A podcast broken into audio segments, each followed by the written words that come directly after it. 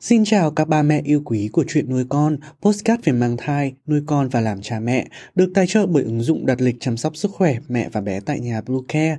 Mình là Dylan, hôm nay trong chuyên mục về thai giáo. Trong chuyên mục thai giáo lần này, chúng ta hãy cùng tiếp tục đến với những câu chuyện thai giáo hay và ý nghĩa. Ba mẹ cùng đón xem nhé.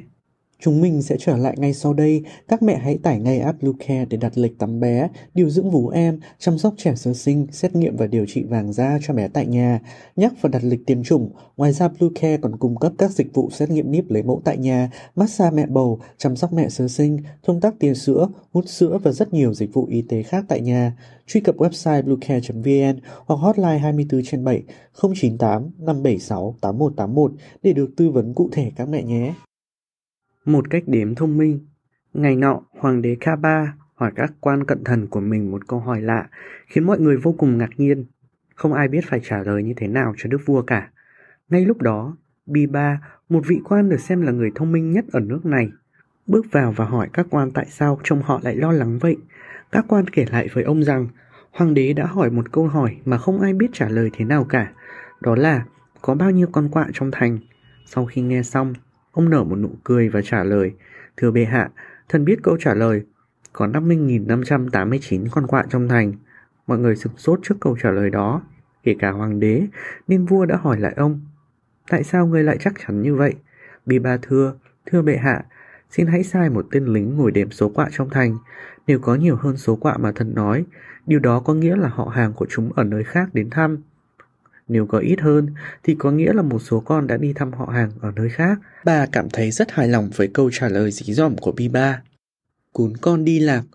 Có một cậu bé bị mất con cún con yêu quý của mình và tìm kiếm xung quanh. Cậu bé đã tìm khắp căn nhà nhưng không thấy cún đâu cả. Cậu đi lang thang khắp nơi từ sáng đến tối nhưng vẫn không tìm thấy. Cậu bé trở về nhà trong tâm trạng buồn bã.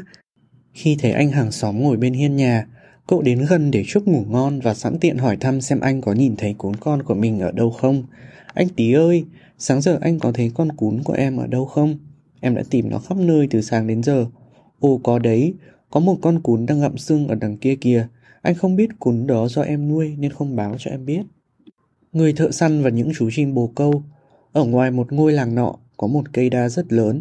Phía trên cây có nhiều loại chim khác nhau làm tổ. Còn dưới những tán lá, khách bộ hành thường ngồi lại nghỉ ngơi sau một chặng đường dài. Một ngày nọ, có một người thợ săn đến khu vực này và nhìn thấy trên cây có rất nhiều chim. Anh ta tìm cách đặt bẫy những chú chim này, nhưng một con quạ đã biết được điều đó và cảnh báo cho những con chim khác. Đúng lúc này, một đàn chim bồ câu đang bay gần đó. Chúng nhìn thấy có rất nhiều hạt thóc nên đã xả xuống ăn. Chẳng mấy chốc, chúng bị mắc kẹt trong chiếc lưới của người thợ săn. Dù rất sợ hãi, nhưng con chim đầu đàn đã nghĩ ra một kế hoạch nó báo với cả đàn.